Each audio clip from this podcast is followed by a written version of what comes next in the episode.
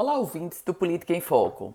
O ex-prefeito de Natal e presidente estadual do PDT, Carlos Eduardo Alves, ele quer ser candidato no processo eleitoral de 2022.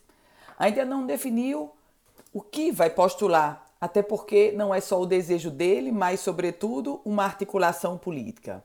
E Carlos Eduardo tenta de um lado, tenta do, do outro, mas nesse momento, ao invés de abrir portas, ele vai fechando portas. Aliás, como ele já fechou algumas portas desde o, o seu próprio comportamento no pleito de 2020.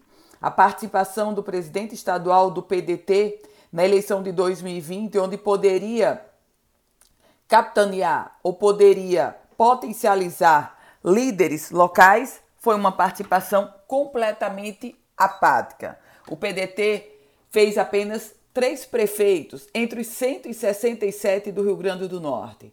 Naquele momento, Carlos Eduardo Alves já fechava portas para o processo eleitoral que ele iria enfrentar ou que vai enfrentar em 2022.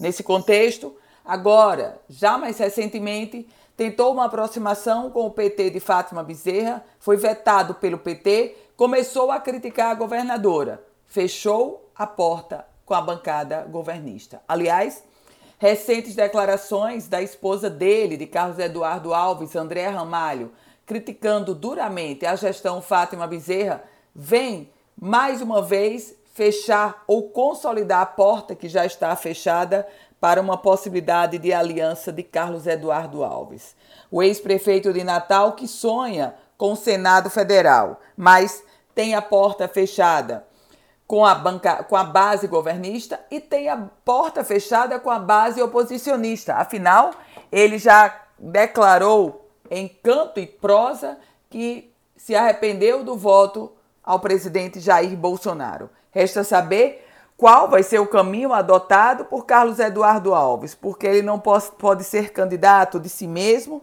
e, embora tenha hoje o controle do PDT, o PDT em si não viabiliza candidatura nenhuma. Eu volto com outras informações aqui no Política em Foco com Ana Ruth Dantas.